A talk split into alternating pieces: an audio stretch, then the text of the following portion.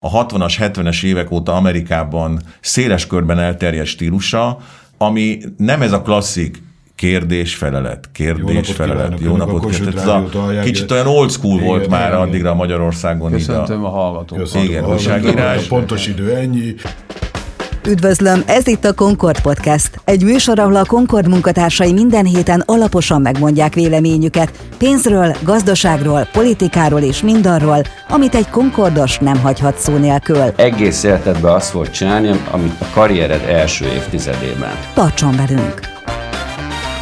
Arra gondoltunk, hogy bő három évtizeddel a rendszerváltás után érdemes beszélgetni arról, hogy mit hozott ez a 31 év Magyarország szempontjába. Ezért gyűltünk most itt össze ebben a stúdióban, hogy áttekintsük Svábi Andrással, Kereszti Gáborral és Jaksi Györgyel, hogy ki milyen várakozásokkal tekintett 1990-ben a jövőbe, ebből mi valósult meg és mi nem. Én Vidovszki Áron vagyok. Szevasz András, szia Gábor, hello Gyuri. Sziasztok. Sziasztok. Kezdjük talán azzal, hogy 1989-1990-ben ti mindannyian nagyjából 23 évesek voltatok. Ki milyen családi háttérrel, milyen gyerekkort maga mögött hagyva, és milyen gondolatokkal, tervekkel érkezett meg a rendszerváltáshoz? Gábor. Hát én egy manapság úgy mondanák polgári családba születtem. Édesapám újságíró volt, méghozzá elég komoly pozícióban, tehát ő a rendszerváltást az akkor változó magyar sajtóban vezetőként élte végig, akkori népszabadságnak az átformálásában vett részt, annak alapnak volt a felelős szerkesztője, előtte meg tudósító volt több helyen is a világban. nem tudom nem közbeszólni, mert téged állandóan András hoztak igen, igen, tehát igen, ő igen. egy legendás újságíró volt az apja, úgyhogy a Gábor nagyon sokáig András névre is hallgatott, mert mindenki András hozta a rádióban. Aztán egyébként ez folytatódott, mert amikor meg az Andrással kezdtünk ilyen tandemben dolgozni, akkor megint rám ragasztották az Andrást, úgyhogy én sokáig kereszti Andrásként voltam számon tartva. Így mutatunk be, hogy mindenki felismerje. De visszatérve a, a gyökerekhez, édesanyám meg középiskolai tanár volt, a Móricz Zsigmond gimnáziumban tanított, egyébként egy számos korosztályunk beli azóta ismerté vált embert is tanított, és ebbe a családba születtem bele. Szerencsés voltam abból a szempontból, hogy gyerekkoromban eléggé mozgalmas életet éltünk. Éltem öt évet gyerekként Egyiptomba, Kajróba, még a 70-es években, aztán Amerikába. Ez mind apám révén, tehát ő, ő volt az, aki így a munkáján keresztül dolgozott tudósítóként, mint mondtam, több helyen, és akkor én, mint gyerek, ugye ott, ott voltam, itt tanultam. Tehát én a rendszerváltásba így úgy érkeztem meg, hogy akkor éppen a közgázra jártam. Egyetemistaként magam is kacérkodtam azzal, hogy, hogy kéne valami mást is csinálni, mint csak egyetemre járni, és akkor elkezdtem dolgozni a Magyar Rádióban ilyen fiatal riporterként. Én egy teljesen más életpálya, és egy teljesen más család. Én egy zajos családból érkeztem, édesapám festőművész volt, édesem szinte pedagógus, de, de ugye a mi, mi családunkat apám eh, határozta meg, különben két év leforgása alatt a közelmúltban elvesztettem mind a kettőjüket, ez egy nagyon nehéz korszak volt most az életemben, de visszatérve arra, hogy, hogy én egy nehezebb szituációba jöttem, mert ellentétben a Gáborral, meg a Gyurival, akik ugye régóta ismerek, és tudom, hogy honnan jöttek, és hova tartottak, és mivé váltak, úgyhogy én soha nem voltam tudatos ember az életemben, ellentétben velük. Én, én nagyon sokáig nem tudtam, hogy mivel szeretnék foglalkozni.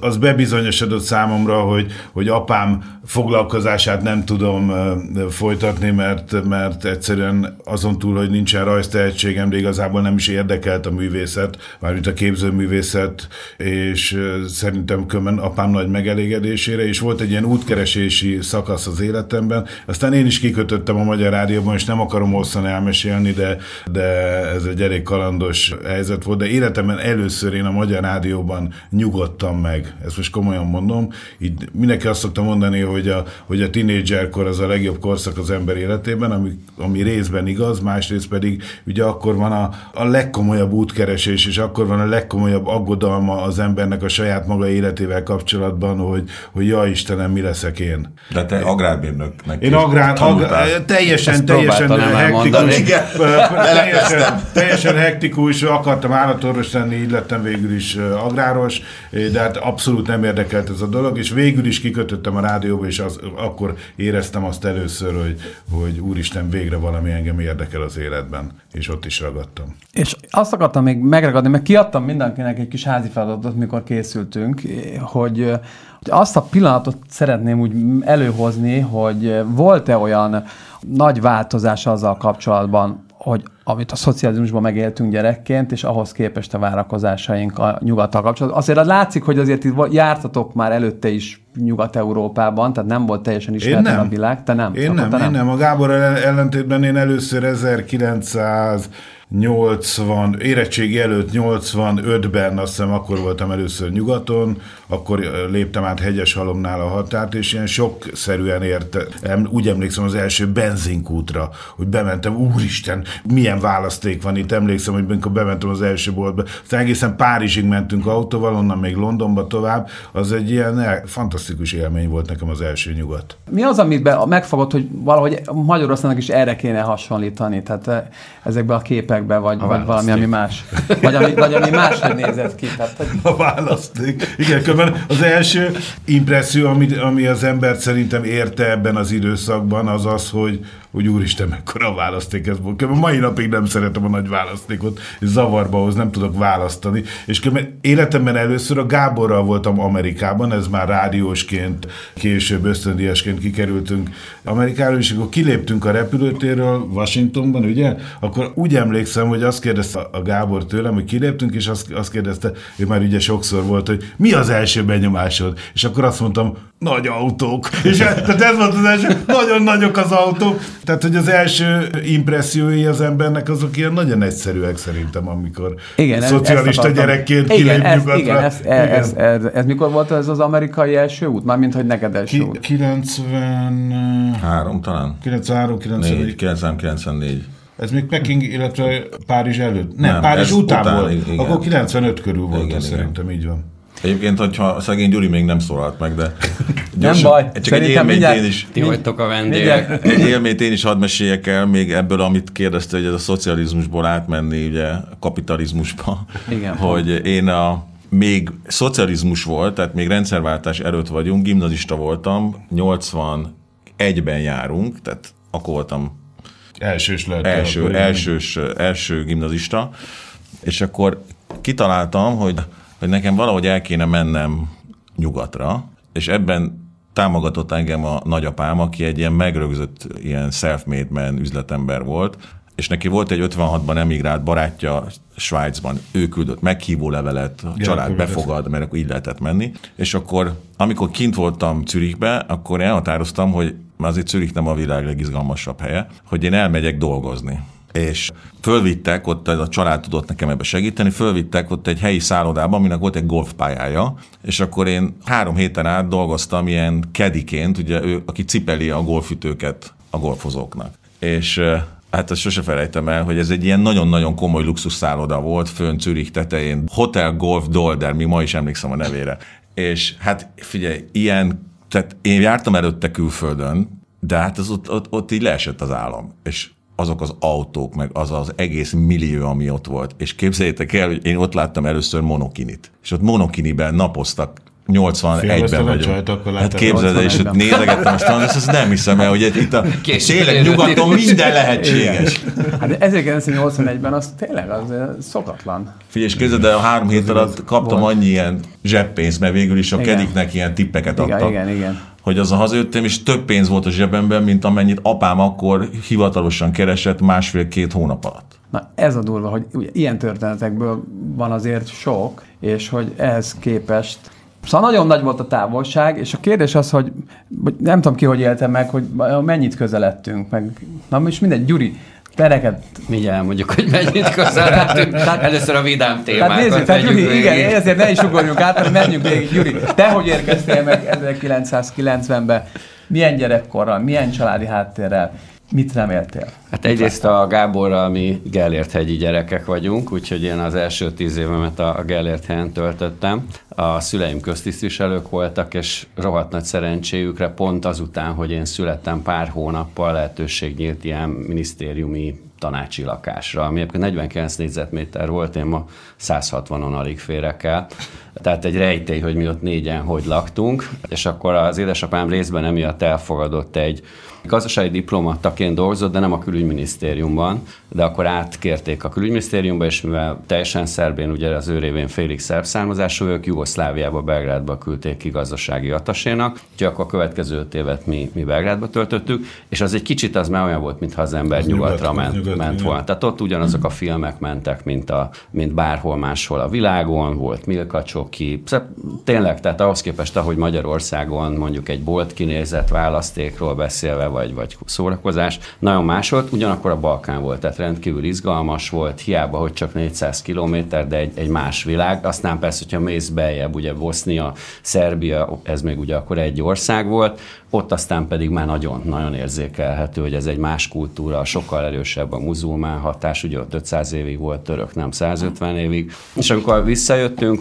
akkor 5 év után, akkor nem sokkal a, a visszaérkezés után sikerült egy nagyobb lakásba költözni, elcserélték a szüleim a, a Gellért-hegyi lakást, de a környéken maradtunk, József Attila gimnázium, és aztán közgázra mentem én is, és uh, tulajdonképpen az én karrierem, hogy, hogy pont ebbe az irányba ment a tőzsde fele, abban a Gábornak van szerepe, tehát mi sokszor összetalálkoztunk az életünk során, mert akkor már ő a rádióba haknizott egyetemistaként, és csináltak egy interjút, csinálta Gábor egy interjút a Hardi Ilonával, aki akkor a pénzügyminisztériumon belül 88 őszét írjuk, tehát még nincs rendszerváltás, azt a feladatot kapta, hogy értékpapír kereskedelmi titkárság néven kezdje el a magyar értékpapírpiacot formálni. Tehát, hogy ez egy rendes intézményes piac lenne, és a Gábor egyszer így a, a, az egyetemen lógtunk valahol, és képzeljétek el, hogy hol jártam, kezd létrejönni újra a magyar tőzsde, és keresnek embereket, mert egyszer nincs szakember, nincs igazából nyelve, például nyelveket jól beszél ember, és akkor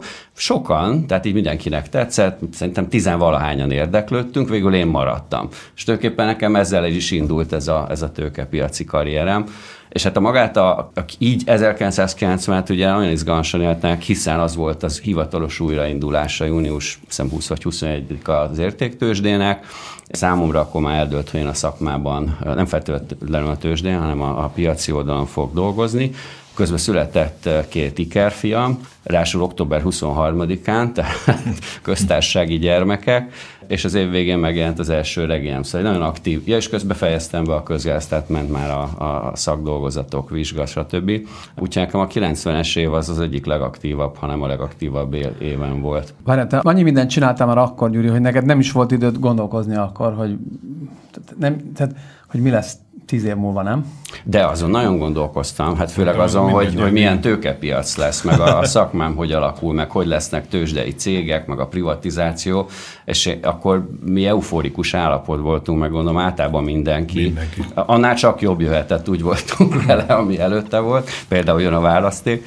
Mi az, hogy tőkepiac lesz, meg normális piacgazdaság, és hát azt én most megelőlegezem, hogy azért ez az eufória hamar, hamar elmúlt, és láttuk, hogy egyrészt az én szakmám szempontjából itt nem ez az angol száz típusú, nagyon piaci alapú, nagyon finanszírozást is piaci alapon működtető rendszer lesz, hanem egy ilyen mixtúrája angol száz és kontinentális dolgoknak, illetve egy kicsit velünk él tovább a szocializmus, miközben már megjelennek a kapitalizmusnak az előnyei is, meg a hátrányai is. Pont ezt akartam kérdezni, hogy volt a fejedben valamilyen modellország, akire azt gondoltad, hogy érdemes követni, tudjunk rá hasonlítani. Meg egyébként média szempontból is érdekes, hogy ti mit láttatok, hogy mit kéne követni. De most nézzük, Gyuri, neked volt a, szem, neked volt a fejedben egy modellország? Hát egy modellország nem volt nekem, hát egyrészt angolul beszéltem jobban, én akkor már beszéltem spanyolul nyilván szerb, horvátul, angolul, de az angol volt a meg akkor még a szerb-horvát az igazi nyelvem, és emiatt rám az egész angol száz kultúra, a gazdaság, hát főleg a, a tőzsdei világ az nagyon erősen hatott, illetve a, a közgázon mi nekünk tananyag volt a Webertől a protestáns etika és a kapitalizmus szelleme, ami az egyik leginkább nyomot hagyó olvasmányunk volt, már aki elolvasta. Én elolvastam, és, és nagyon izgatott, és emiatt például az említett Svájc, Hollandia, és mindazon országok, ahol, ahol a protestantizmus átvette a domináns szerepet szemben a katolicizmussal.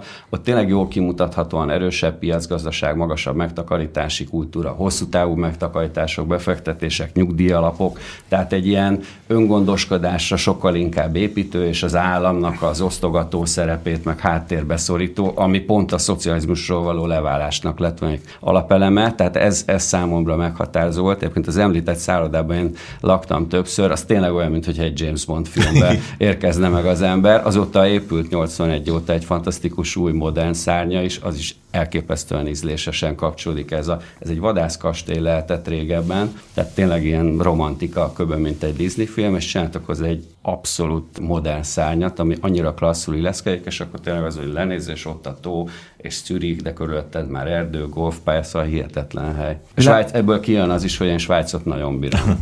Sok szempontból. Mondjuk az érthető sok szempontból, nem? Hát, van, aki azt mondja, hogy nem jó élni, tehát hogy vannak ismerősök, akik ott letelepettek, aztán elmenekültek Marbeljára. Én nem biztos, hogy Marbeljára akarnék menekülni. Most erről meg az jut eszembe, hogy a, milyen volt a 80-as évek végén a, a magyar média? Inkább a 90-es évek elején. Vagy a 90-es évek, beszélni. akkor a 90-es évek elején. Az egy jó átmeneti időszak igen, is, tehát az igen. még gondolom hatott rá. Én 90-es évek után kerültem, hogy te is 90 Hát én így az egyetem mellett kezdtem el rádiózni. Kicsit azt 80. olvastam, hogy te már 80-as évek végén is. Mondom, én, én az egyetem mellett elkezdtem rádiózni, hogy gyorsan összefoglaljam én is ezt dióhéjban ezt a történet együttest, hogy én egyébként egészen másról álmodoztam még fiatalon, én filmes szerettem volna lenni, jelentkeztem is egyébként a közgáz mellett. A közgáz azért mentem, mert a családi nyomásra valahova kellett mennem, egy rendes... ami egy rendes egyetem, mert nem álltak különben szobba velem anyám még. Tehát így oké, okay, elmegyek a közgázra, és, de mellette jelentkeztem a Színház és Filmművészeti akkor még Free SFE intézményébe operatőrnek egyébként, és furcsa módon eljutottam az utolsó fordulóig, tehát az utolsó kilenc közül estem ki, három embert vettek fel, de én tudtam, hogy valami mást is kell csinálnom, mint az egyetemre járni. És akkor jelentkeztem a Magyar Rádióba riporternek, most oda bekerültem, és akkor gyakorlatilag 87-től már az ötödik sebesség című műsornak dolgoztam, aztán voltam szerkesztője, meg, meg reggeli műsorvezetője. És hát figyelj, azért én azt láttam apámon keresztül is, meg, a, meg ott a rádióban is, hogy a 80-as években egyébként az újságírásnak volt egy irdatlan erős mondjuk azt, hogy nagyon komoly szakmai megalapozottsága. Tehát ugye a 60-as, 70-es évek generációja, pontosabban az akkori, akkor újságíróvá váló szakemberek, azok mind elképesztően művelt és, és felkészült emberek voltak. Azok, akiktől én a szakmát tanultam, ők mindenki lehetett volna professzionális ügyvéd, vagy közgazdász, vagy tehát, hogy nagyon komoly emberek mentek újságírónak. És az a fajta ma már ilyen Google tudásnak számító ismeret tömeg az, az ő fejükben benne volt? Tehát, hogyha őt bármiről kérdezted, évszám pontosan megmondták, hogy mikor történt, hol történt, hogyan összefüggéseiben értettek egy csomó mindent. Ugye ez a fajta tudás már, hogy mondjam, igen, elértéktelenedett a, a mobiltelefonok, meg a Google, meg a, meg a keresők miatt, hogyha az ember akar valamit tudni, akkor beüti és megtudja egy másodpercek alatt. De ők, ők fejből, fejből mondták ezeket mindig. Csak az ötödik sebesség, én azt nagyon szerettem azt is, de mondd már el, légy szíves, hát az, mindig, hogy igen, megvan a, igen, igen miről szólt az a műsor? Ugye, 80 ugye akkor úgy nézett ki a rádiózás, nem olyan volt, mint manapság. Tehát ma, ma a rádiózás, itt kereskedelmi rádió, ugye zömmel az van, beül valaki, mikrofon, zene, dumál a közönséggel, betelefonálnak, meg egymással így a műsorvezetők.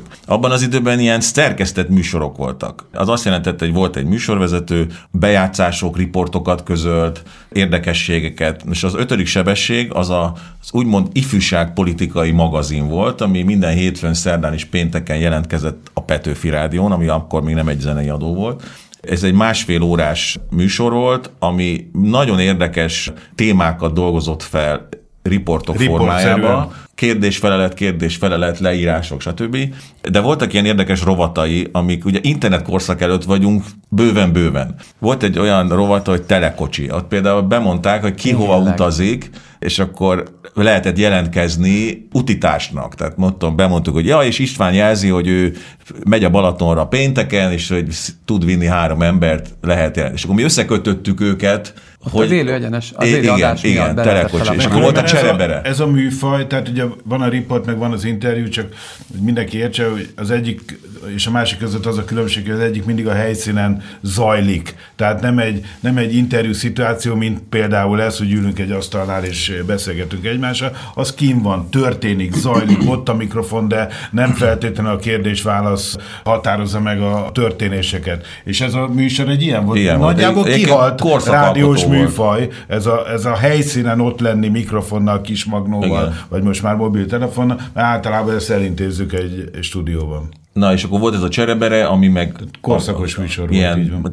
tárgyakat lehetett adni, venni, tudod? Tehát az, ami ma ilyen teljesen evidens a jófogáson, meg a nem tudom hol, különféle internet szájtokon, az akkor így, ez egy ilyen műsoron keresztül ment. És én ott, ott dolgoztam sokáig, és hát arról álmodoztam akkor, hogy hát annyira jó lenne a nagyok közé kerülni. A nagyok azt jelentették, hogy a Kossuth Rádióba, a Krónika rovatba, és mm. a leges legteteje az volt, hogy a 168 órába közöljenek egy riportot. Igen. Hát az, az volt a non plus ultra. Tehát aki bekerült fiatalon a 168 óra a brigádjába, és megjelent ott a riportja, vagy később aztán ugye volt print formája is írásban, hát az, az, az volt a szakma csúcsa. Ez így van. Mester Ákosnak megfelelni, az azt jelentette, hogy akkor révbe értél. Meg a Kossuth Rádió krónikájában, Igen, reggeli igen. krónika, a déli krónika, esti krónika, ugye ezek irgalmatlan. Tehát ma már három millióan hallgattak Kossuth Rádió reggeli műsort, így emlékszem ezekről a számokra. Tehát ez elképesztő. Mennyien? Három, Három millió. Három millió. És, a, és Három arra emlékszel, hogy a ötödik sebességet hányan hallgatták? Hát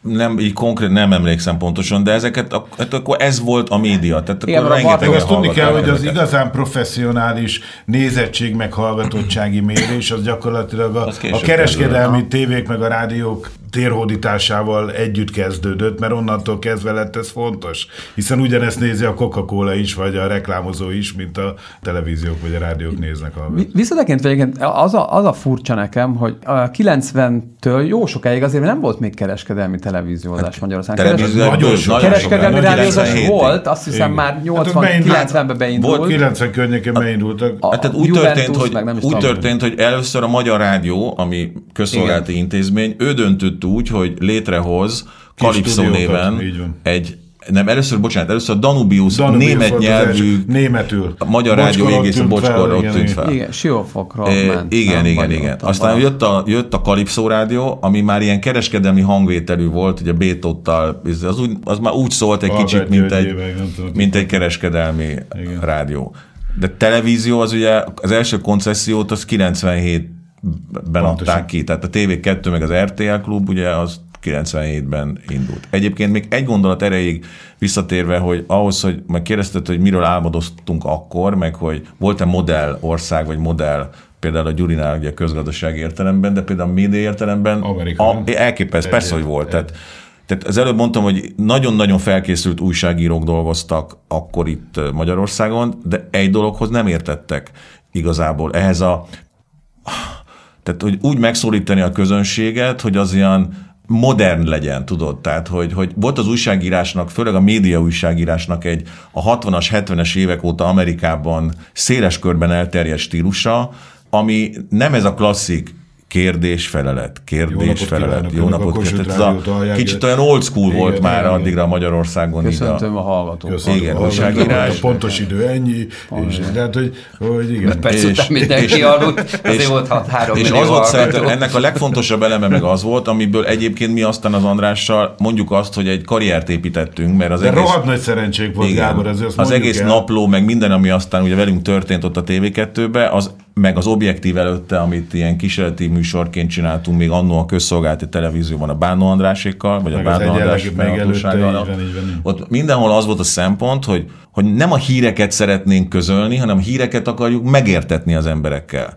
Tehát, hogy the people behind the news, ugye ezt így mondják uh-huh. Amerikában, hogy meg kell ismertetni azokat a figurákat, embereket, sorsokat, amik a hírek hátterében vannak, mert attól válik érthetővé az, ami, ami az alaphír. Tehát van egy kormány szóvivői tájékoztató, akkor, és oda kell menni, mert mondjuk egy hírműsornál dolgozunk, de különben egyikünk se ilyen hírműsor. Tehát mi kiváltunk ebből a Igen, hírműsor igen. nem lettünk soha igazából híradósok, bár baromi sokat dolgoztunk híradó műfajban, de igazából nem az volt a stílusunk. De elmegyünk mondjuk a kormány szóvivői tájékoztatóra, ott fülelünk, miről van szó, és utána gyakorlatilag, hogyha használunk az egészből valamit, akkor is csak egy mondatot, de utána megkeressük azt az embert, akit mondjuk érintenek a hírek. Mert ugye Tehát régen, ez volt a, a régen úgy Tehát ma már ez meg- olyan magától értetődő. Egy régi tévé híradóban mit korábban- láttál? Mi úgy hívtuk őket káposztafejek. Tehát, hogy semmi más nem láttál, mint egy embert ül egy mikrofon előtt, és akkor tájékoztat. Vagy elmennek egy emberhez, és megkérdezi, mikrofon az, az arcába tájékoztat. Tehát ez volt a régi híradó. És, És ebből hosszan, kellett kijönni. Tehát hosszan, egy-két percen keresztül beszéltek ezek a káposztafejek. De akkor azt jól érzékelem, amit mondtatok egyébként mind a ketten, hogy nektek abból a szempontból szerencsés helyzetetek volt, hogy a, még a közmédiában tudtátok azt Egyrészt- utólag begyakorolni, egyrészt meg, ami- meg meg ami- rákészülni arra, hogy ami, mire megindultak a kereskedelmi televízió, akkor ti ott Hát már... abszolút. De egyrészt meg amire utaltam az előbb, hogy baromi nagy mázlink volt, hogy, hogy pont a kereskedelmi tévék indulása előtt egy amerikai ösztöndíj, a nem soros ösztöndíj volt, a- az amerikai követség eh, finanszírozta. Mi elmentünk a Gáborral egy amerikai körútra, egyetemi körútra. Uh-huh. Indultunk Washingtonból, és Washingtonba érkeztünk, és voltunk egy csomó-csomó helyen, és végig média menedzsmentet, ilyen kereskedelmi tévés menedzsmentet, illetve riportkészítést vertek a fejünkbe. Különben minden, itt a szegény sorról voltunk, volt bulgár, román, magyar, cseh, szlovák, mindenféle ilyen szeretvedett újságíró, és mi onnan kiokosodva jöttünk haza. Mennyi ideig tartott, bocs?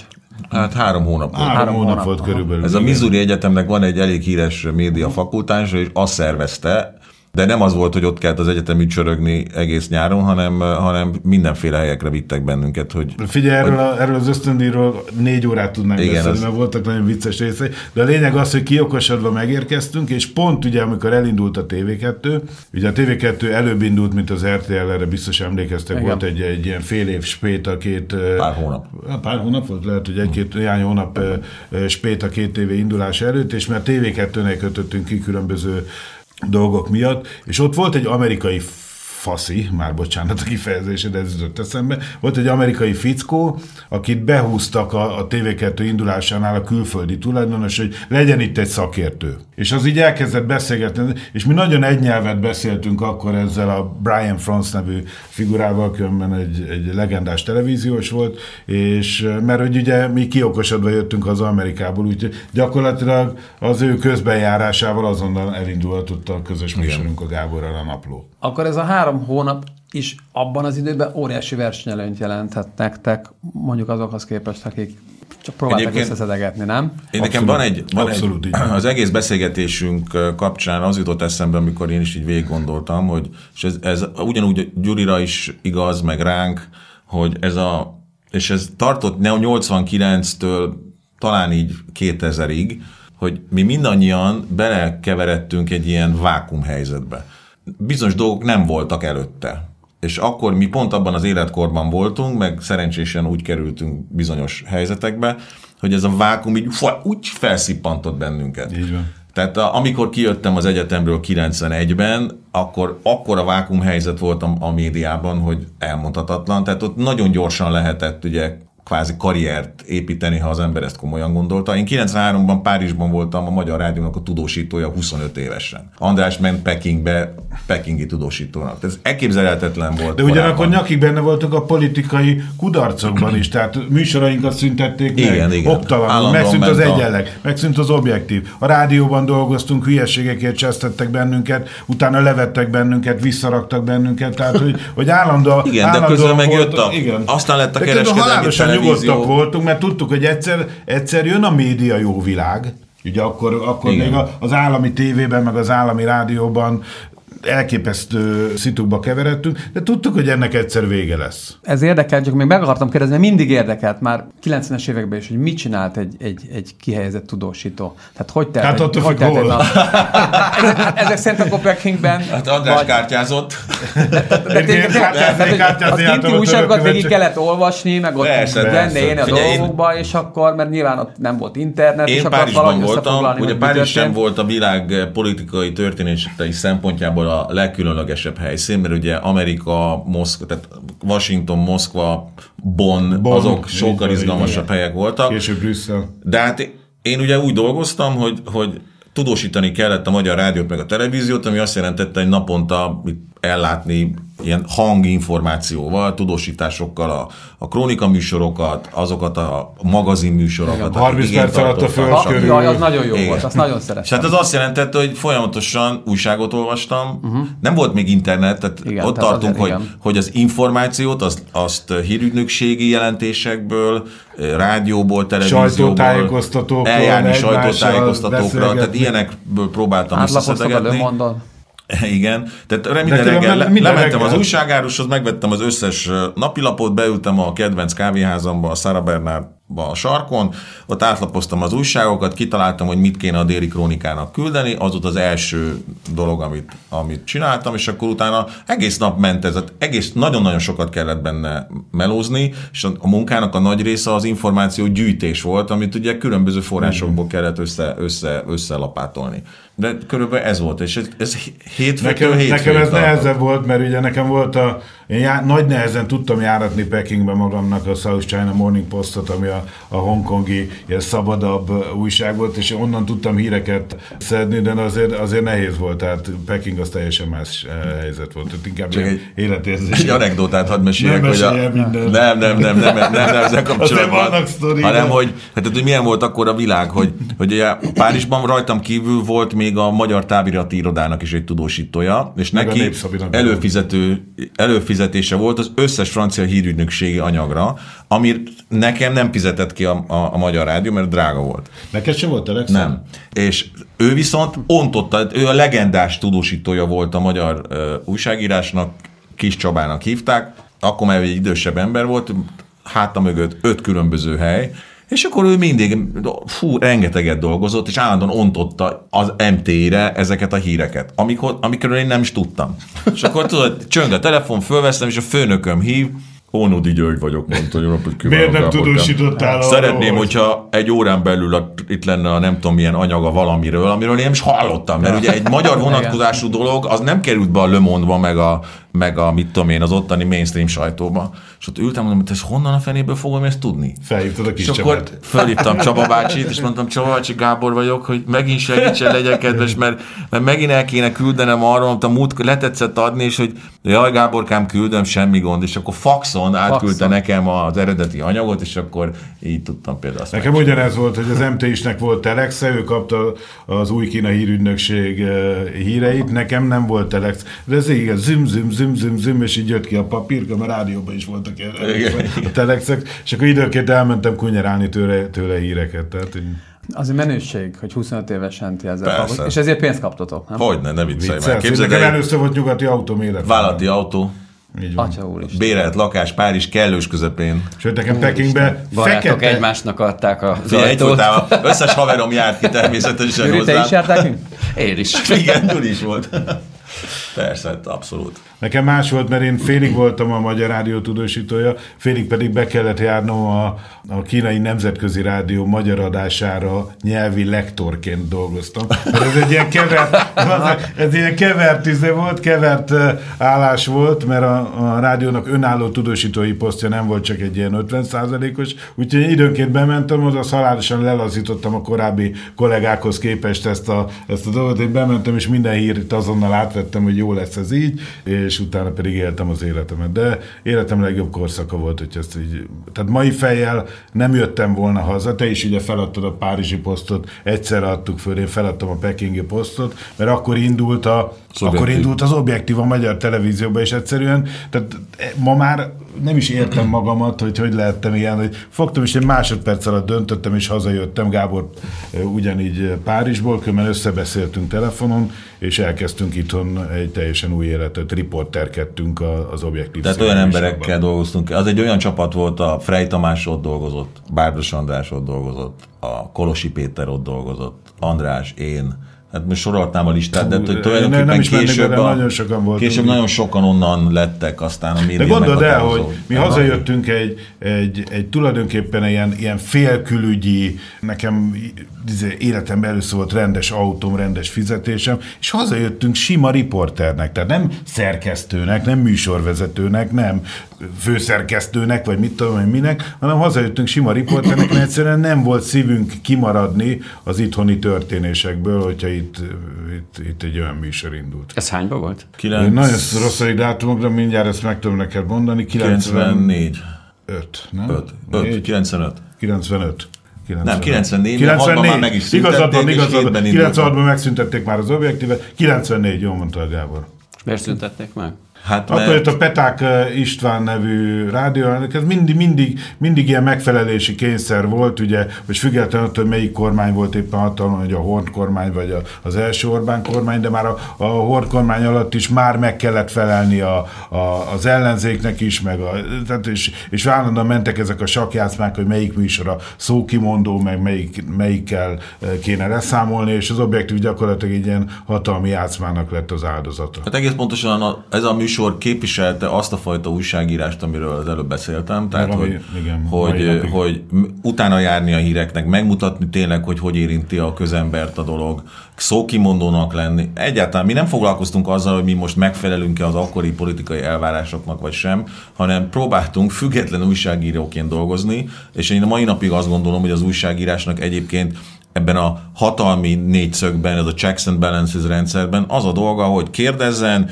szembesítsen, utána járjon a dolgoknak. És ez az objektív ilyen már ma, de, És ez megesett. De, de, de nagyon érdekes, az, azt mondod, hogy már 94-ben is már hatalmi játszmák Hát persze, a médiában. Figyelj, az alig, egész, ezek szerint alig hagytuk el a rendszerváltást. Az egész életünket úgy éltük le, hogy hatalmi játszmák eszközévé vált. De ez, nem volt, de ez nem volt kiózanító, hogy alig pár évvel a rendszerváltás után, amíg azt mondtátok, hogy ez változik, pár év múlva megint hatalmi játszmák de csináltuk, tehát nem a, a nem, média, figyelj, en, ide szól, oda szól, kinek kell megfelelni, nem, hogy... Hát, nem. Figyelj, én egyébként én akkor elhattam, mikor ennek vége lett. Emlékszem, sose feled utolsó kis, adás. Emlékszem, mi volt, hogy, hogy széttoltuk a díszletet ott élő adásban. Ezért, tehát az egész egy ilyen... Elfelejtettem, de tényleg. Igen, és akkor én akkor úgy döntöttem, hogy ha ezt nem lehet így csinálni, amiben én hiszek, akkor nem is fogom csinálni. És akkor én azért vagyok ma vendéglátó befektető, vagy, vagy vállalkozó, még akkor elkezdtem egy második életet is. Uh-huh. Nevezetesen, hogy akkor basszus, ha nem tudok újságíró lenni, mert nem kíváncsi senki erre a, az igazi újságírásra, amit független attól, hogy most az embernek a saját világnézete micsoda, hanem egyszerűen szakmailag felfogni ezt a Igen. dolgot, akkor mást fogok csinálni. Különben ebben, ebben is nagyon hasonlítunk a Gáborral egymásban, nekem is vannak egyéb ágazatok az életemben, például a vendéglátás is, de én is elhatároztam azt, hogyha, hogy én akkor, akkor vállalom ezt a szakmát, akkor vagyok újságíró, hogyha az én napi életemben fölülről nem szól bele senki. És különben a mostani helyzet, én ugye az ATV-nél újra vezetek egy műsort, most már ötödik éve, ez pont egy ilyen helyzet, és addig, addig fogom ezt csinálni, amíg így marad, hogy gyakorlatilag fölső irányítás nálam nincsen, ami, ami nekem tényleg alapvetően fontos. Egy, egyébként akkor a 97-ben ezzel, hogy mondjam, ezzel kecsegtetett a kereskedelmi televíziózás, hogy mondjuk az állami rádió tévézéshez képest ott Abszolút. nincsen semmilyen szintű Mi ezt, ezt vártuk. ezt kereste mindenki ezt ebben, kereste meg ezt mindenki. várta. Így van, így van. Figyelj, nem hogy illúzióink ne legyenek. Tehát mi tudtuk pontosan, hogy akkor a, a koncesszió kiosztásában vastagon benne van a politika, tehát ez egy leosztás volt, hogy az akkori koncesziókat hogy osztották ki. Ugye három nagy politikai erő küzdött itt a koncesziókért, és akkor a, végül is a mondjuk azt, hogy a szocialisták az MSZP-hez közelebb álló, akkor éppen kormányon lévő Hornféle lobbyból nőtt ki a TV2, furcsa módon úgy, hogy egyébként nem minden vezetője volt ehhez köthető, de mi ebben most nem menjünk bele, de itt lehetett, gazd, itt lehetett gazdasági előnyt elérni. Az RTL csoport az ugye az akkori Fideszhez volt közelebb, és olyan lobbistái voltak, akik, akik ott, ott, ott voltak, és az SZDSZ is nagyon baló, erősen. Ott voltak a balóék, akiket ugye És akkor volt a TV3, aki Igen. mindenki azt hitte, hogy ők fognak ők befutni, fognak mert befutni. ők voltak a legerősebb szakmai befektetők, ez a CMI csoport, ami akkor Kelet-Közép-Európában az a legnagyobb, akkor már működő ilyen befektetői kör volt, és ők maradtak hoppon. Tehát tulajdonképpen... Az is egy csúnya hatalmi játszmány. Lehetett tudni, hogy itt van egy politikai háttérben, de minket akkor 30 évesen bevallom szintén egyáltalán nem érdekelt. Minket az érdekelt, hogy azt, amivel minket megbíztak, nevezetesen én akkor a tényeknek lettem a főszerkesztő helyettese, és a, a, az esti adásoknak a szerkesztője, és közben megkaptuk Andrással a Napló című műsort, ami meg egy ilyen heti, politi- heti, heti heti ilyen háttérmagazin volt. És azt a legjobb tudásunk, meg, meg objektivitásunk szerint próbáltuk csinálni. De szerintem nem az a probléma, tehát hogy a média az mindenhol a világon politika, ez nem kérdés. Az a kérdés, hogy van egy olyan szabályozása, ami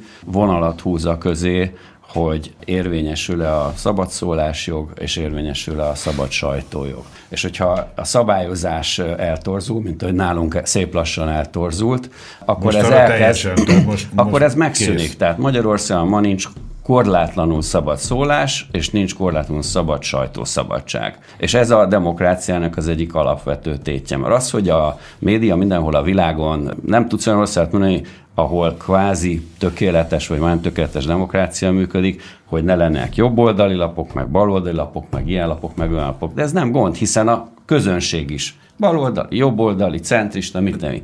De az, hogy ne érvényesüljön a lakosság egy jelentős részének a preferenciája, érdeklődése, érdeke abban, hogy milyen tartalmat fogyaszt, milyen híreket kap, hogy a valóságot kapja, vagy pedig valami teljesen más Gyuri. Gyuri, bocsánat, azért a közmédiát, közmédiát egy pillanatra vegyük ki ebben, mert a közmédia szerepe az azért tehát az, az elképesztő, hogy van egy közmédia Magyarországon, ahol csak és kizárólag a kormány által preferált vagy hangsúlyozott álláspontok hallhatóak, és ügyek vannak eltitkolva. Hallottál a Völner ügyről most a, a napokban, a, akár a közszolgálati csatornán, vagy akár bármelyik jobboldal? Na de erről beszélünk. Ügyek vannak el, elsikálva. Tehát erről beszélünk, hogy hova, hova tud fajon. Tehát a 90-es évek végén, tehát ahonnan most ez a beszéltés elind, vagy a beszéltésnek ez a szakasza elindult, már érzékelhető volt, hogy nem egyszerűen az van, hogy a média egyik része inkább baloldal, a másik inkább, nem tudom, jobboldali konzervatív, hanem a szabályozás kezdett egyre inkább eltorzulni, Pontosan. és megágyazott annak a helyzetnek, ami, ami most van, van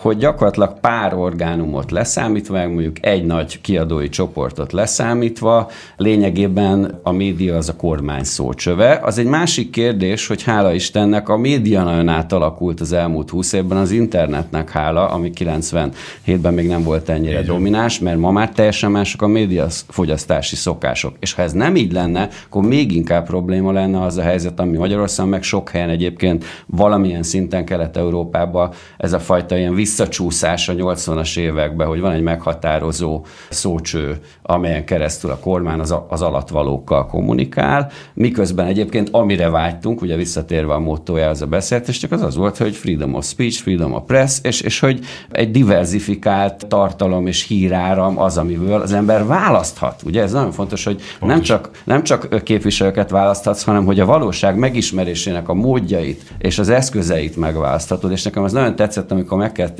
2000 környékén a Bill Gates, hogy mi a poénja az internetnek, és azt mondta, hogy az az óriási változás, hogy mostantól az embereknek lehetősége ez saját maguknak megszerkeszteni a híreket. Igen, de ez egyébként sajnos veszélyes is, mert hogy, kor, tehát, hogy kontrollálatlan tartalom folyik folyamatosan, már nem tudod eldönteni, és megy ez a mindenki fake newsnak hív mindent, ugye, ér, dobálózunk ezzel a fake news kifejezéssel, de az, az mégiscsak valóság, hogy marha nehéz eldönteni, hogy mi az, ami, ami igaz, mi az, a, nem is az, hogy igaz, mi az, ami hiteles, és mi az, ami, ami, ami meg kitaláció, meg, meg, meg nem az. Bocs, erre szokták azt mondani, hogy a mai kor cenzúrája az nem az, hogy nem jelenhet meg valami, hanem hogy iszonyú mennyiségű a hír, és abban egyszerűen nem tudsz kiszedni a, a valóságot. Hát, igen. Ezt nem tudom, ezt mennyire osztjátok. De még visszamennék egy kérdésre, amit nem tudom megragadni egyébként én, hogy a szabályozás Magyarországon hol ment félre, vagy hol indult el az, amire Gyuri te utaltál, vagy ti is beszéltetek, hogy a... Hogy a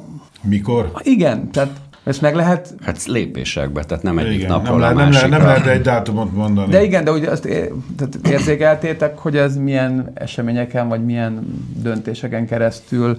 De az előbb, Júli, te mondtad, hogy valahogy már az elején ez a szabályozás elindult rossz irányba. Hát ugye nem csak a koncesziók lettek leosztva, de már a, a média törvény különböző változata is nagyon komoly háttér aha. alkuknak volt az eredménye, aminek az aktuális erőviszonyok döntötték el, hogy melyik irányba változik, torzul, és szűkül be tulajdonképpen, hogyha visszanézünk, és ez nem a szakmám, tehát ezt mint újságolvasó mondom, ezt nálam van, aki sokkal jobban követte, és, és nagyon sokat ha valakit érdekelt, akkor ezzel sokat lehetett olvasni erről.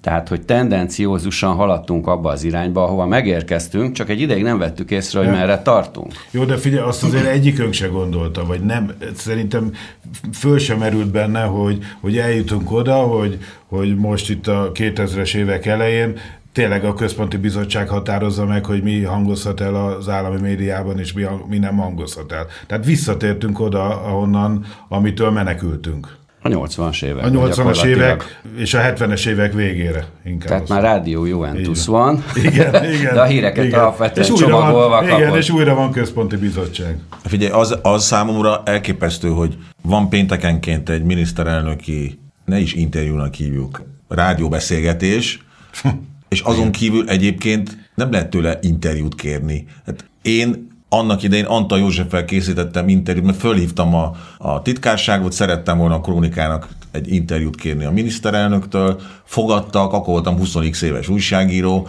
és válaszolt a kérdésekre. Tehát, hogy úgy működött az újságírás, hogy az újságírásnak működnie kell. Ez ma egyáltalán nincs így. És egyébként szerintem nem csak a szabályozás itt a, a, a nagy kérdés, hanem az a fajta tulajdonosi koncentráció, amit tulajdonképpen megtörtént. Amire a szabályozás a szabály- lehetőséget van, adott. Igen, igen.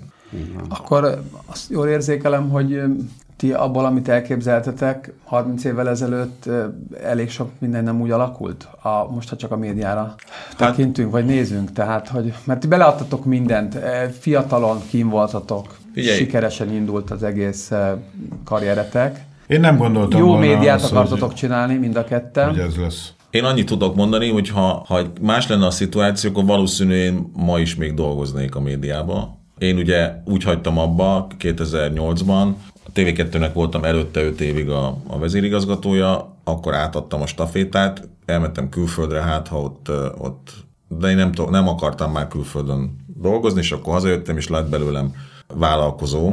De én simán el tudnám képzelni, hogyha nem így alakul a helyzet, és, és számomra is vállalható módon működik ma a, a, a média, akkor én ma is benne dolgozom valamilyen vezetői, mit tudom én, koordináló szerepkörben. Magyarul azt mondod, hogy azok a vállalkozások, amikről majd mesélj azért picit, azokat azért raktál egyre több energiát ezekbe, mert egész egyszerűen láttad, hogy amivel amúgy szívesen foglalkoznál, és média, ott, ott, oda kevesebb bet kanalizálsz, mert, mert nem úgy alakulnak a dolgok. Hát egyetem is foglalkozom már azzal. Én egyébként jól érzem magam az új szerepemben, tehát végül is lehet, hogy jó, hogy így alakult, és abszolút a magam ura vagyok, meg azért olyan dolgokkal foglalkozom, ami a hobbim, és azt szeretem, és tehát nem vagyok egy boldogtalan ember, hanem csak annyi, hogy van egy, én azt gondolom, hogy van egy szakmám, amit így annó megtanultam, és nagyon sok mindent magamba szívtam, és ezt én nem tudom nagyon kamatoztatni sehol. Sőt, nem, nem hogy nagyon, ezt egyáltalán nem tudom kamatoztatni. És akkor most minden energiádat, az energiát jelentős részét akkor a gasztronómiában. Igen, igen, igen.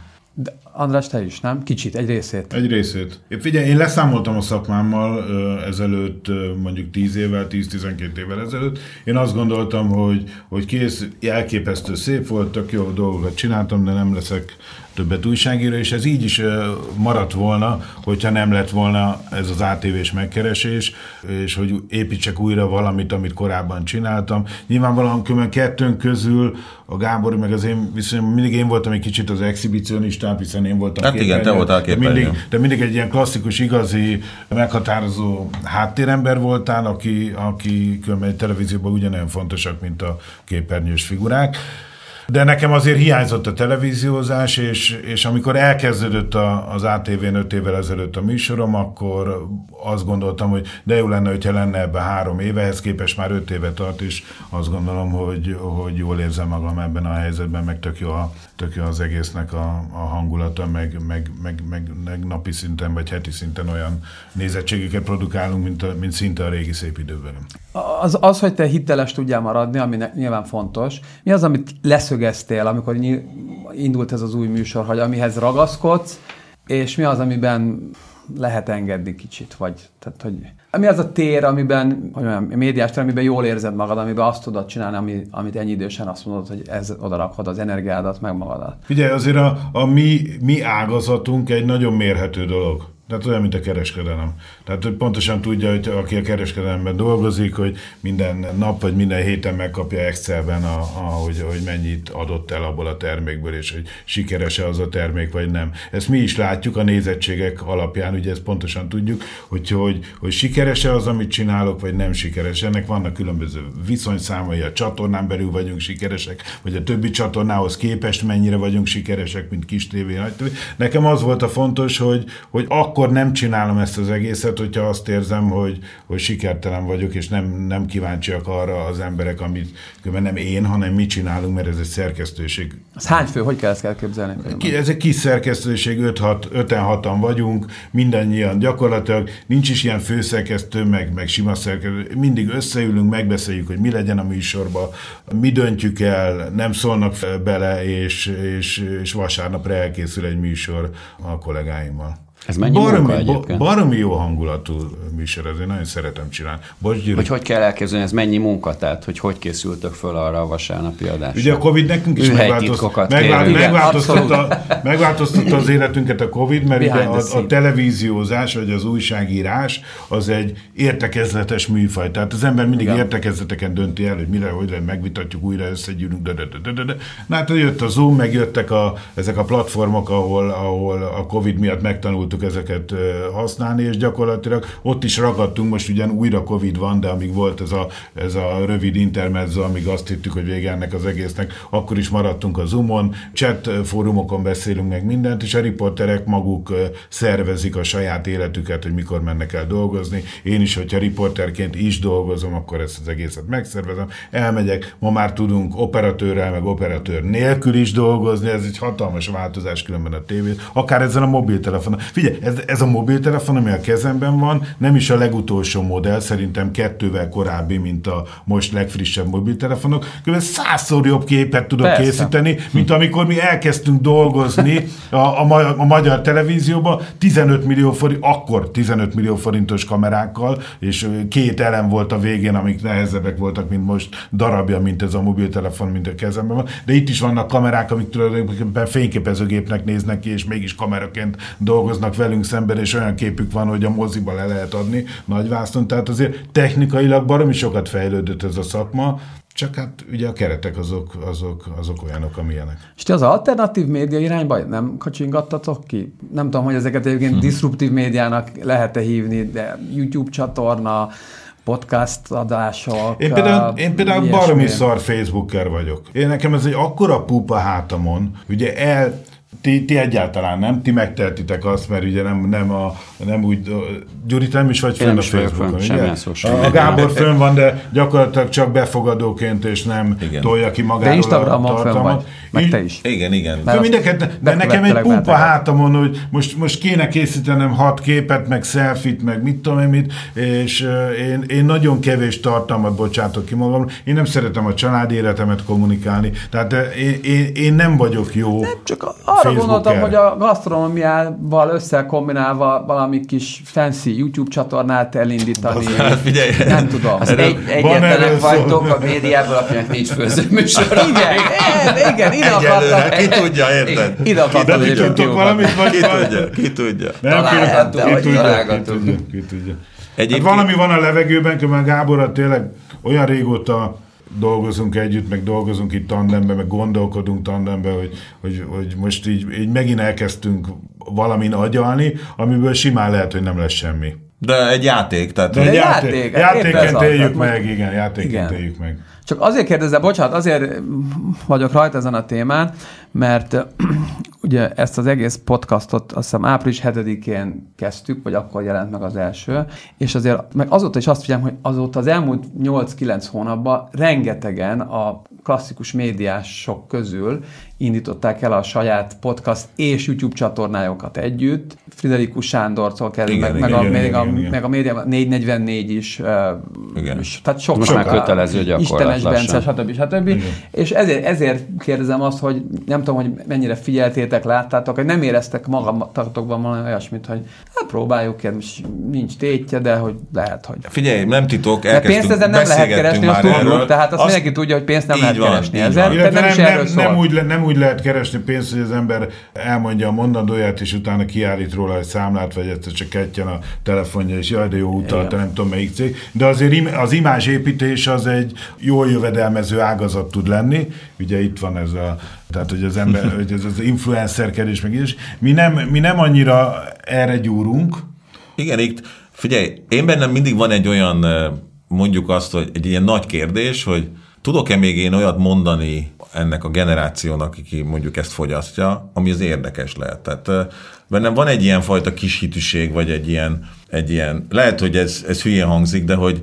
mert nem biztos, hogy mi olyan érdekesek vagyunk ma már. Az, amit én egyébként most hétköznap csinálok, hogy, hogy ilyen vendéglőket menedzselek, és ételt adunk az embereknek, meg minden, annak úgy látom, az, látom azt, hogy jönnek, foglalnak helyet, tehát hogy az úgy működik. Egyébként nagyon érdekes, hogy lélektanilag az, amivel most foglalkozom, meg az András is, ugye neki is van egy helye, az nagyon-nagyon hasonlít a, a média lélektanához. Tehát mi világéletünkben úgy dolgoztunk, hogy sok embert raktunk össze egy cél érdekében. A sokféle ember az ugye volt adásrendező, műsorvezető, szerkesztő, embereket behívni, közönség, stb.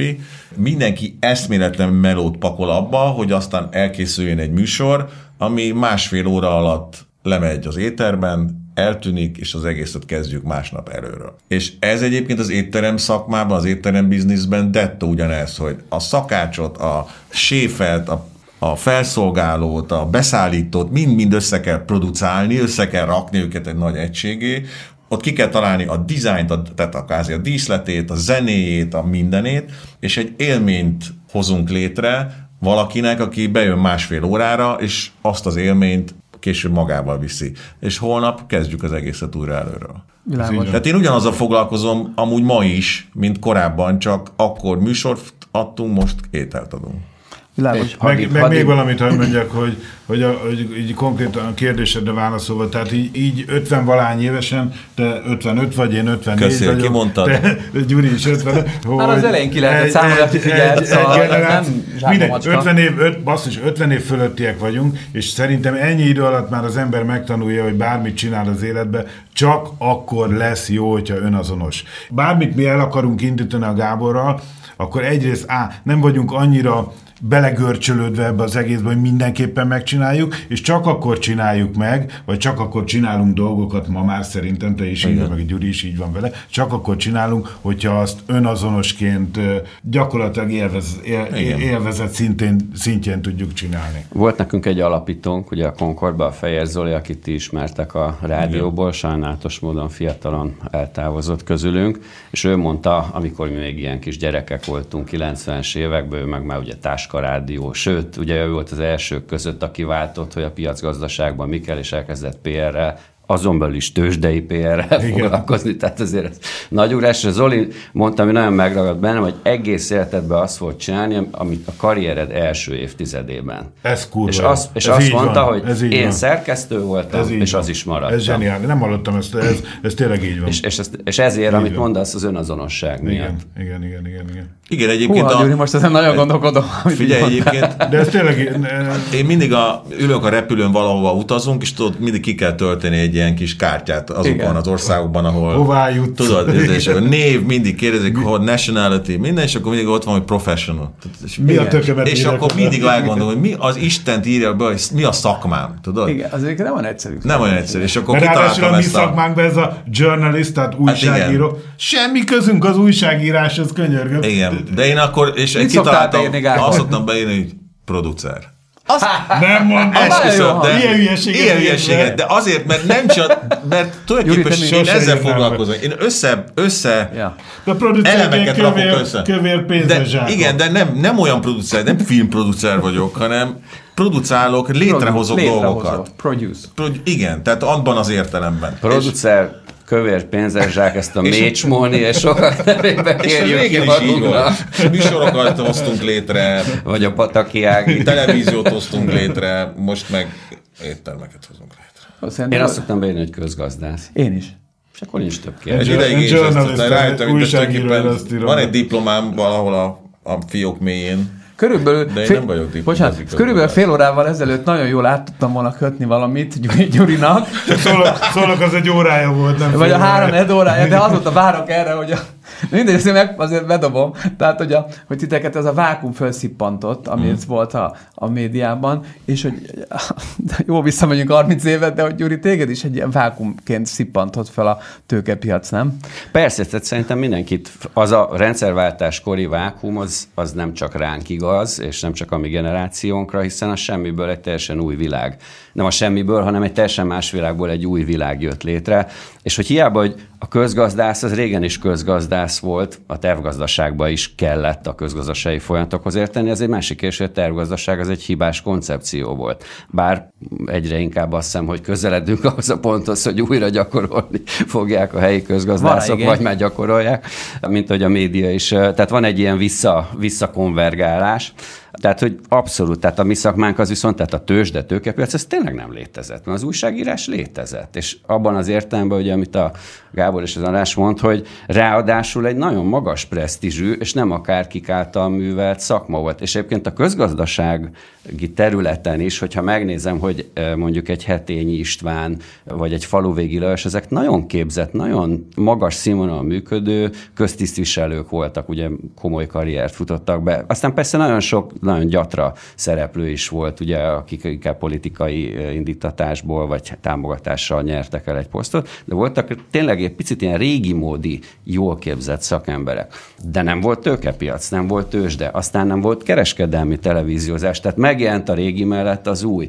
És hát az az izgalmas kérdés, amit itt időnként érintünk, aztán eltávolodunk tőle, hogy azért nem az történt, és nem ott tartunk, mint amit szerettünk volna akkor belelátni. És ami abban a vákumban, dinamikában megvolt, tehát azért a 90-es években elképesztő gyorsasággal alakult át ez az ország. Tehát 97-ben már kereskedelmi tév volt, kereskedelmi rádió az tulajdonképpen már 80-as évektől, 90-től tőzsde, privatizáció, magánvállalatok, pillanatok alatt a bruttó hazai termék, nem tudom, több mint felét már a privát szektor hozta létre. Tehát azért ott abban a dinamikában nem voltunk hülyék, hogy azt hittük, hogy ezt meg lehet húzni. Lehet, hogy nem leszünk Ausztria 20 éven belül, bár egyébként szerintem, ha akkor bárkit megkezd, azt mondja, hogy hát hogyha 20 alatt nem is, de 30 alatt. Na, most pont ugyanannyi, egy a kettőhöz, vagy kettő a háromhoz, attól függ, hogy vásárlóerő paritáson, vagy hogy számolod a GDP-t. Ugyanott vagyunk Ausztriához képest, mint voltunk. Hozzáteszem, ez az elmúlt száz év átlagára is igaz. Tehát van egy nagy inerciája annak, hogy miért nem érjük utol Európát, ebben szerintem sok rossz döntés is van, de vannak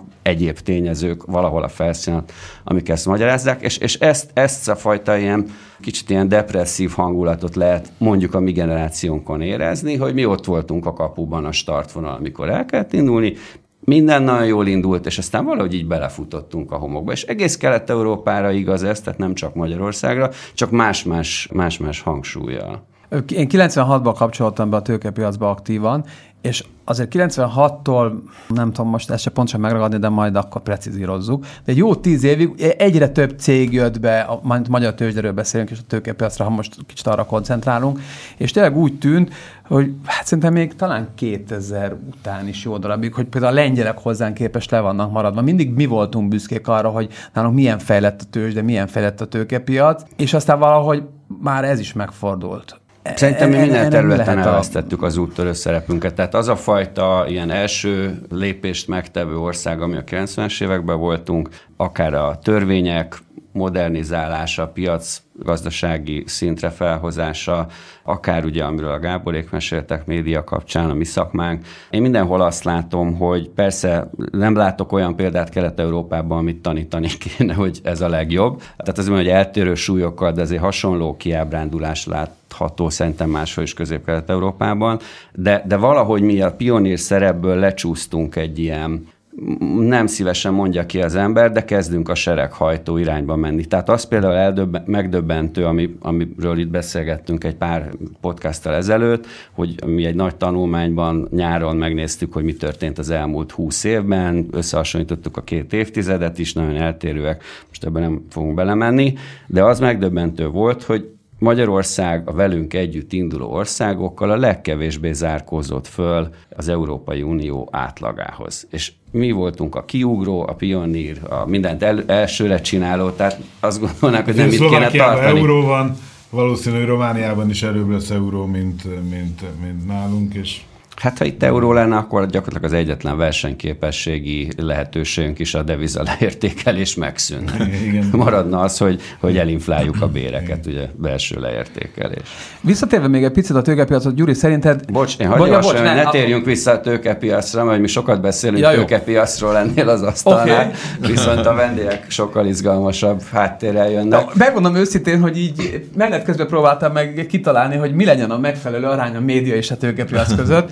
De és akkor... a gasztronómia, és a gasztronómia között. Már kicsit belenéztünk. Jó, igaz, igazad van, Gyuri, tőkepiacra bármikor bármennyit beszélhetünk. bármennyit beszéltünk. Térjünk vissza Andráshoz és Gáborhoz. Elmondtátok a gasztronómiát.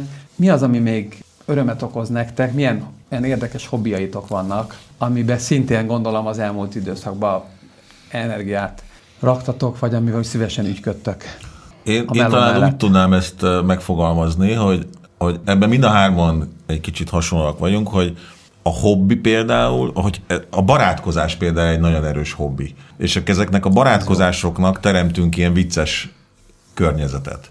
Tizen évvel ezelőtt Andrással kitaláltuk, hogy, hogy el kéne így haverilag járni az országba különböző helyekre. Mi ugye az a generáció vagyunk, ez a 60-as években születettek, akiknek az automobil egy ilyen egy ilyen különlegesség, úgy fölnőni itt a szocializmusba. Direkt mondom.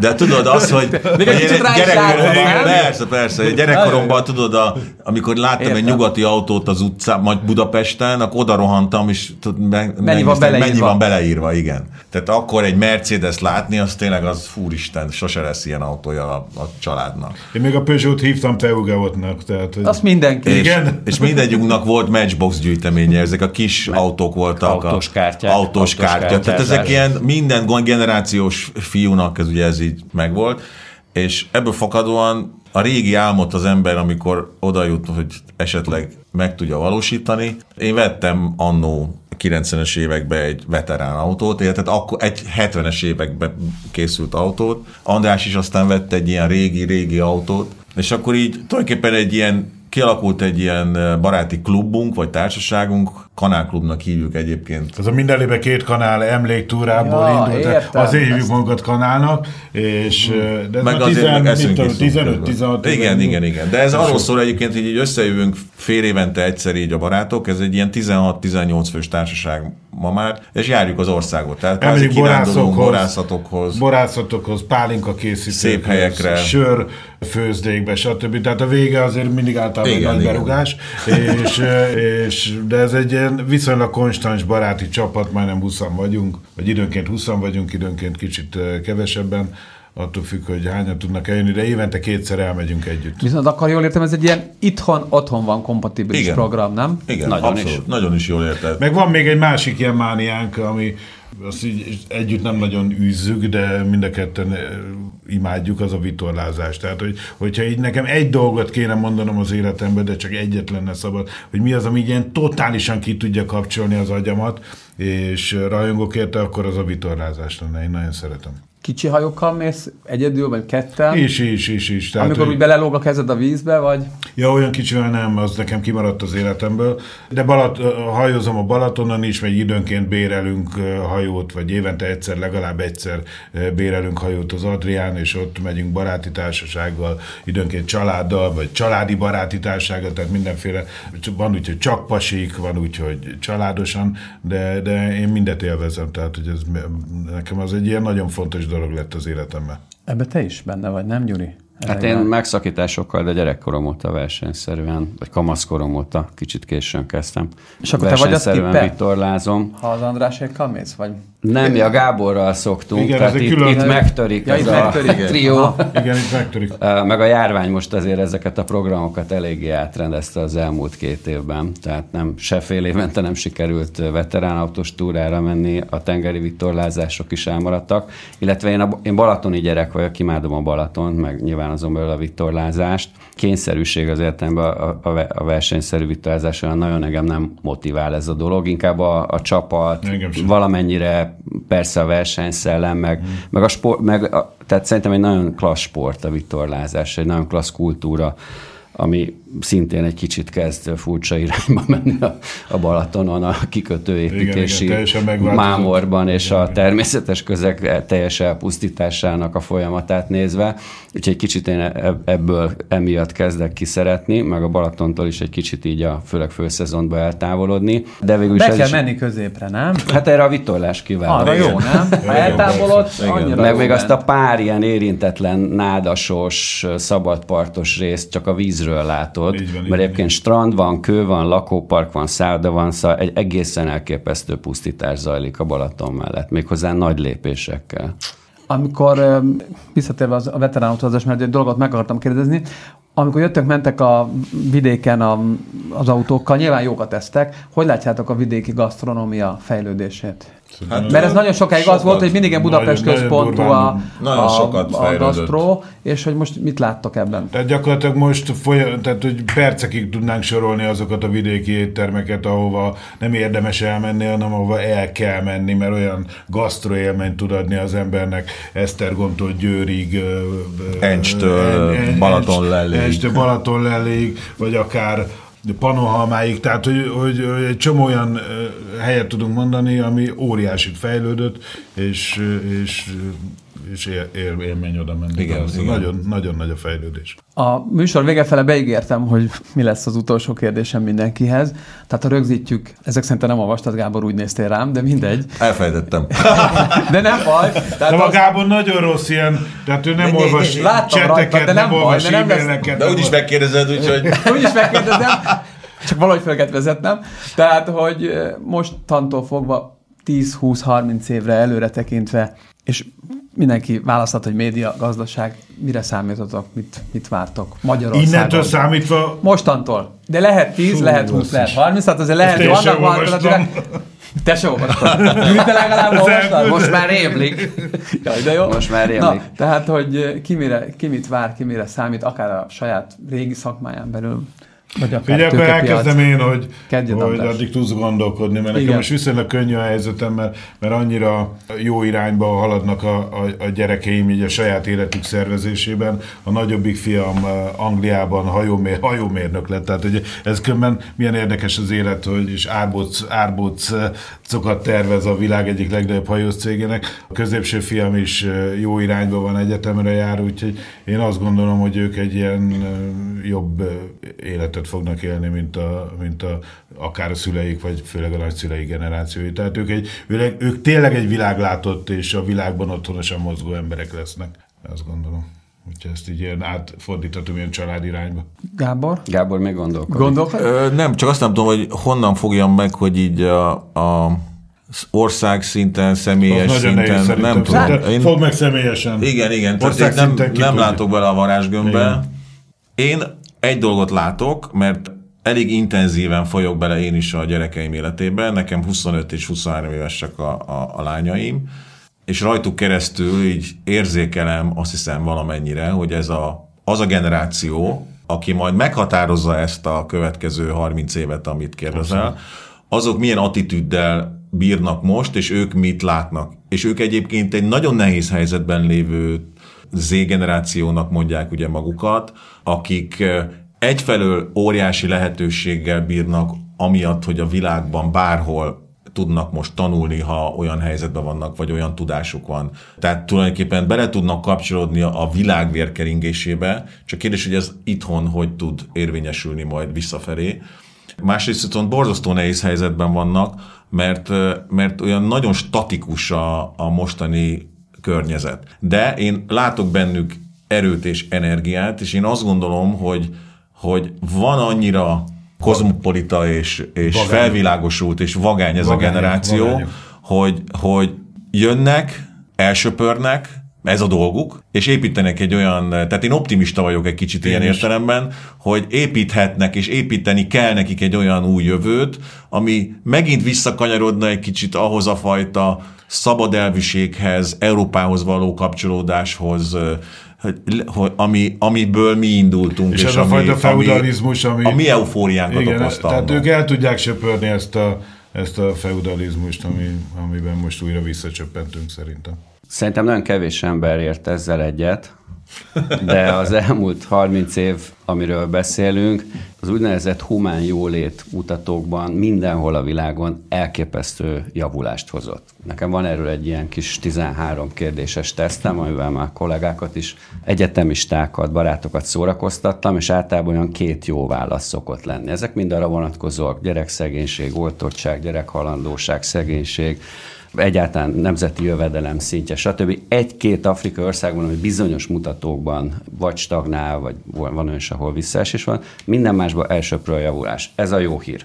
És ez remélhetőleg ez a folyamat olyan inerciával bír, hogy ez megy tovább. Tehát ha újra leülünk 20-30 év múlva, azt hogy még, még, még tovább sikerült erről lépni. De van szerintem két dolog, ami agasztó, és ez rögtön vonatkoztatható a mi kis szűk pátriánkra, meg a világra is.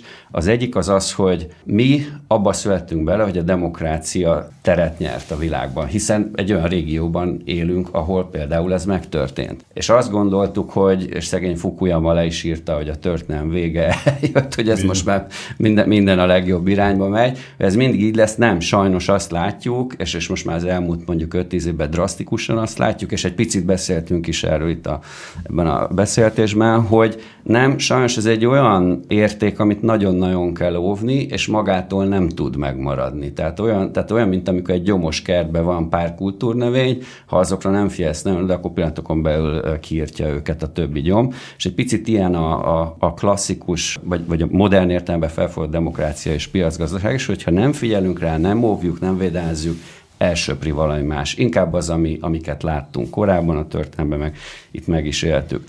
A másik ilyen téma az pedig szerintem a, a klímahelyzet, amiről itt a podcastban is már többször foglalkoztunk, és amely nyilván szerintem egy értelmes embernek nem kell elmagyarázni, hogy nagyon komoly baj van, és ez egyre inkább kulminálódni fog, de nem evidens, hogy erre milyen választ kell adni. Úgy ugye az energia válság árobbanás kapcsán volt Concordos podcast is a témában, a következő 30 évnek szerintem a sláger témája ez lesz, mert Igen. nagyon valószínű, hogy ez magától nem fog megoldódni, és ez a 8 milliárdos emberi közösség, és annak a döntéshozói pedig látszik, hogy nem tudnak megfelelő döntéseket, és megfelelő áldozatokat hozni. Azt nem csak a döntéshozóknak kell, mindannyiunknak.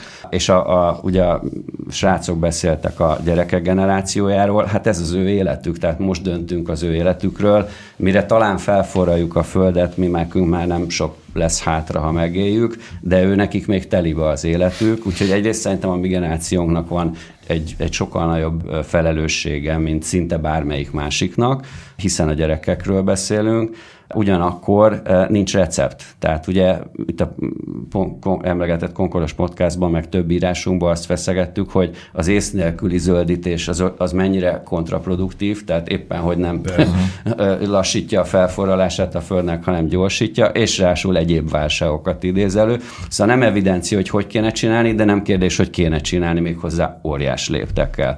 És szerintem ez, ez, ez ma a numero uno téma természeti oldalról, a társadalmi pedig és a kettő között szerintem nagyon-nagyon sok összefüggés Igen. van, de Igen, az egy másik podcast. Én direkt nem, direkt nem akartam bele keverni a gondolataimat így a, a környezetvédelemben, de abszolút egyetértek. Egy én is ebben tök egyetértek. Egyébként, amit én mondtam, hogy ez a mostani generáció, én hiszek bennük, és én érzem rajtuk ezt a, ezt a tenni akarást, és ezek a témák például náluk rendszeresen megjelennek, de úgy, hogy tettekben is, és engem tehát tényleg a gyerekeim azt mondják, apa, már megint beraktad a kukába, amit a másikba uh-huh. kellett volna. Meg a gyerekem nem hajlandó boltba vásárolni, csak turkálóba. Ezek apró jelek meg minden, de az, hogy ott van a fejükbe, és, és ők elkezdtek egy újfajta életet, az biztos. Ebbe lehet bízni. Így van.